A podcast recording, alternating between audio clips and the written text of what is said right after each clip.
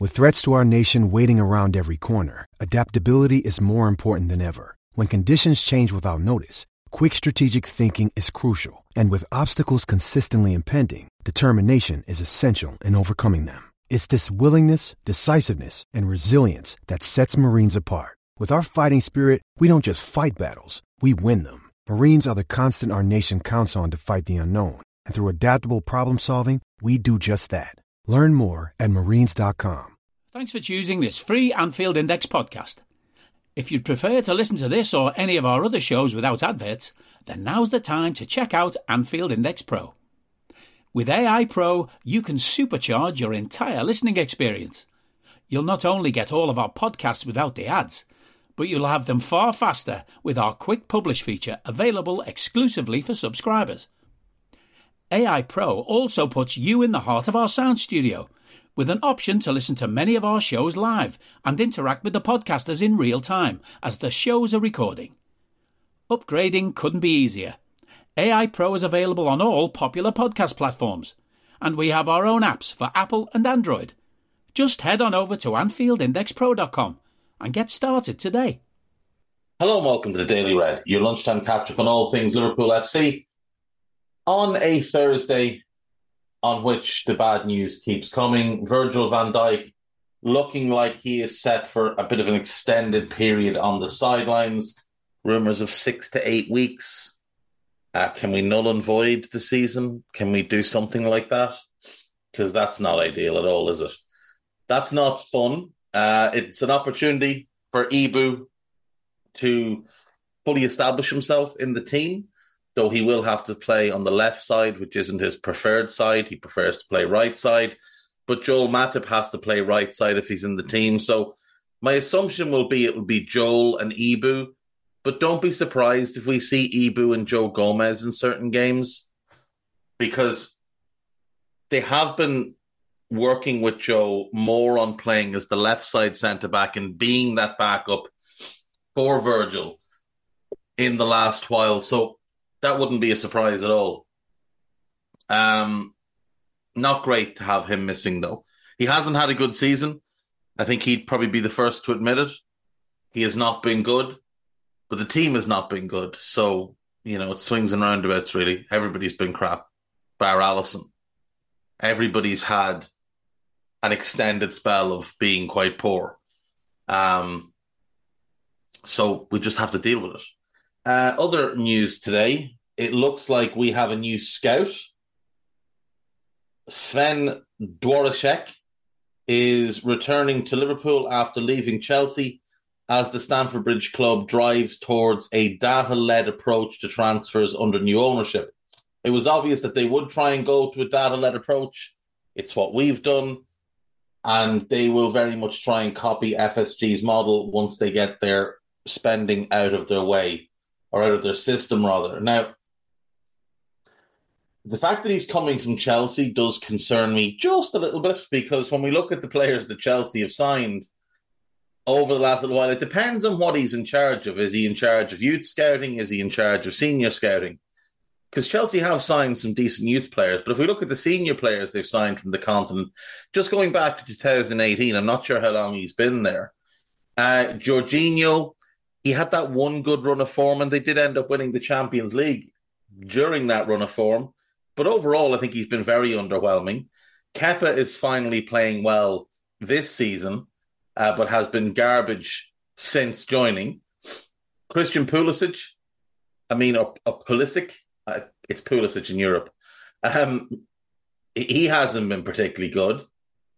Mateo Kovacic was a good signing. Gonzalo Higuain was not a good signing. So that wasn't a particularly good season at signing players from abroad. Uh, they obviously had their transfer ban in 1920, Bryan Fiabema and making Kovacic a permanent addition.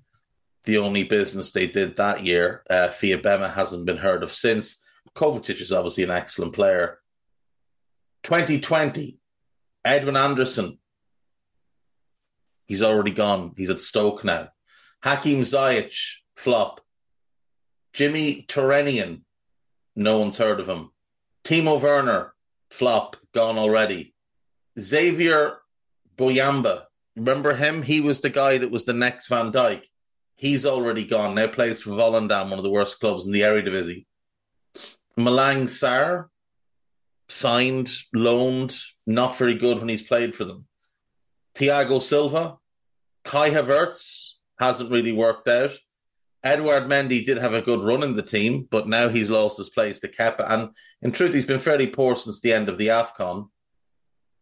Uh, Sammy Tlemcani answers on the postcard if you know who he is. And Alexi Heino, who is already gone back to playing in Finland. Uh, that's 2020, 2021. 21 22, Romelu Lukaku didn't work at all. Uh, Saul didn't work for them at all. Thankfully, now playing well again for Atleti. 2022 23, this season, uh, Kalidou Koulibaly, he's been all right, but he's been overly, overall a bit disappointing. Cesare Casadei, I think he's a, a talented young player. Pierre Emerick Aubameyang, I mean, Denis Zakaria. Chelsea's track record of buying players from the continent has not been good over the last four years. Now, again, how much input this fella actually had is anybody's guess. There's only a handful of people that will know because there was only a handful of people handling recruitment at Chelsea whether he was just making suggestions and Petr Cech and Marina were making the decisions, whether he was having an input in decisions, I don't know. But, you know, you want to go back to 17, 18, Bakayoko flop, Morata flop, Zappacosta flop. Rudiger did okay eventually. He had one good season for them. Emerson flop. It, it wasn't good. Their recruitment from the continent wasn't good at all. So uh, yeah, I mean, hopefully he's hopefully he's good at his job. Hopefully he does well. But it's a little bit of a concern that they're going to a data led model, and we appear to be shifting away a little bit from that, which is less than ideal. Let's have a look at the main Liverpool websites the day Liverpool's kids knocked Everton out of the FA Cup. What a wonderful day. Speaking of our beloved Everton, they're now in the bottom three, so congrats to them for that. Uh, this is the day, though, that Curtis Jones scored that wonderful goal. Probably still the highlight of his career, if we're being honest. Uh, Cody Gakpo, the Christmas present Liverpool needed. Look, I'm on board with the signing, but the Christmas present we needed was an actual midfielder like Moises Caicedo, someone that could – bring some defensive solidity to our team. Liverpool dealt major injury blow with Virgil van Dijk injury worse than first feared. Fans hail Matheus Nunes as cut above again days before Liverpool audition. If you saw Wolves against Villa, he was the standout player on the pitch. He's a really good player, and I wanted him in the summer, but we need players now. Uh, there's another piece about about Nunes and how that deal is meant to are expected to go through in the summer. Journalist tips trio for loan moves as Liverpool coach reveals plan for another. So Neil Jones is reporting that Layton Stewart, Jarell Quansah, and James Norris could all go out on loan in January. It, it probably is what makes sense uh, Liam Hughes is a young player who's out on loan. No, he's the he's a sorry, he's a player they're looking to loan.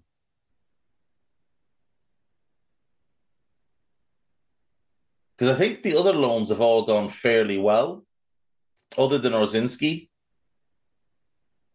The other goalkeepers have done well on loan, so they're looking to get get Hughes out. It seems like we have quite a talented crop of young goalkeepers at the club, which is always nice.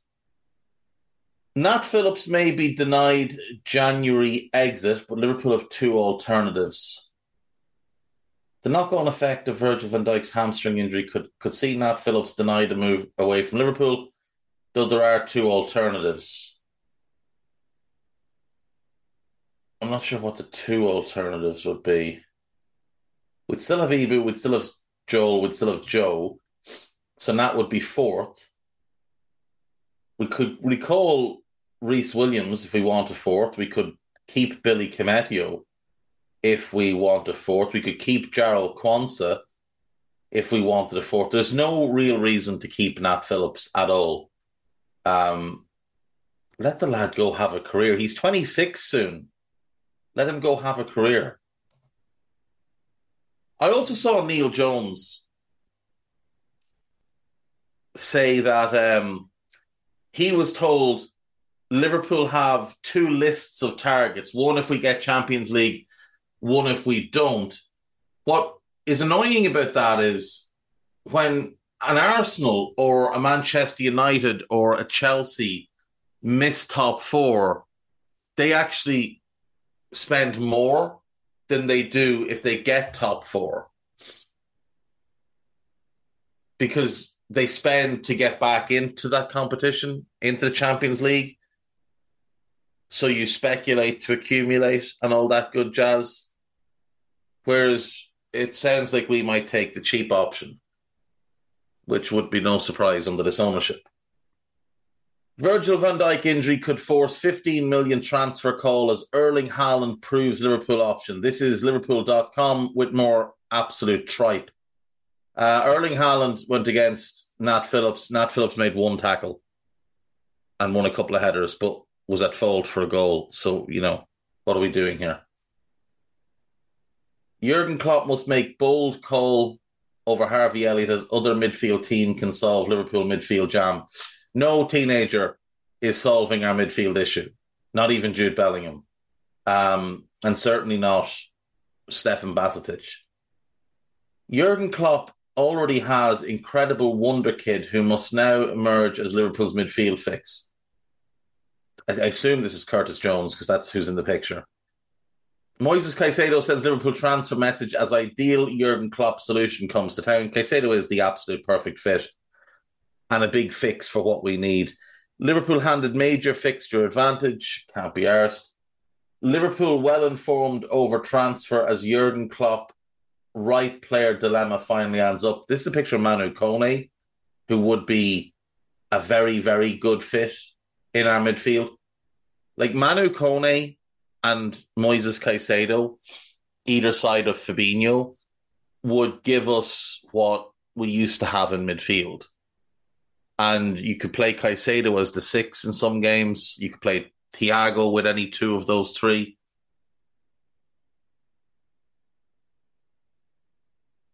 Liverpool can reject Pep and Lijnders' narrative with 178 million transfer evidence amid internal reshuffle. I mean, this is just a nonsense, really.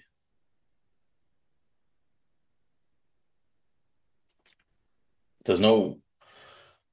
I don't. I, I, I don't even care. You know, forget Lijnders for now. Uh, transfer update as Liverpool hire Pep and Lijnders repeat. An ex-club doctor goes to Man United. Jim Moxon's gone to United. Virgil is out injured. Um, Nkunku transfer clarification. Various reports have suggested that Christopher Nkunku's transfer to Chelsea is complete, with the move scheduled for the summer. But a recent story in the Telegraph suggested that Liverpool were offered the chance to make a move last year. Fabrizio Romano has offered to has offered clarification on this report, writing on his daily briefing for caught offside he claims that no club would have been able to sign Nkunku last summer, with RB Leipzig always set to hold on to him. Um, Fabrizio Romano offers clarification on nothing because he knows nothing. He is a spoofer, a liar, and a fraud. So if you're trying to use him to go against a, an actually respected journalist like Sam Wallace, you're really pissing into the wind. Um, backroom movements.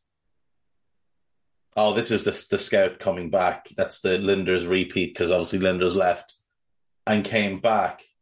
Again, Liverpool.com, very, very poor again today. So, you know, might want to look into that, lads. Get your website publishing decent stuff and not dreck. And stop trying to link everything to other clubs or mention other players for clickbait. It's absolute shite, to be honest. Um, if Joyce is right, change needed to keep it tight. Quite like that headline. This is a piece written by David Davis. Check that one out. Official Liverpool Supporters Club review of 2022. Again, David Davis put this together. So um, do give that one, do give that one a read. It's basically a chat between the Liverpool Supporters Club in Baltimore, Kalapur, or Kolapur. I'm definitely pronouncing that right, and Edinburgh. So uh, do do give that one a read. That's quite good.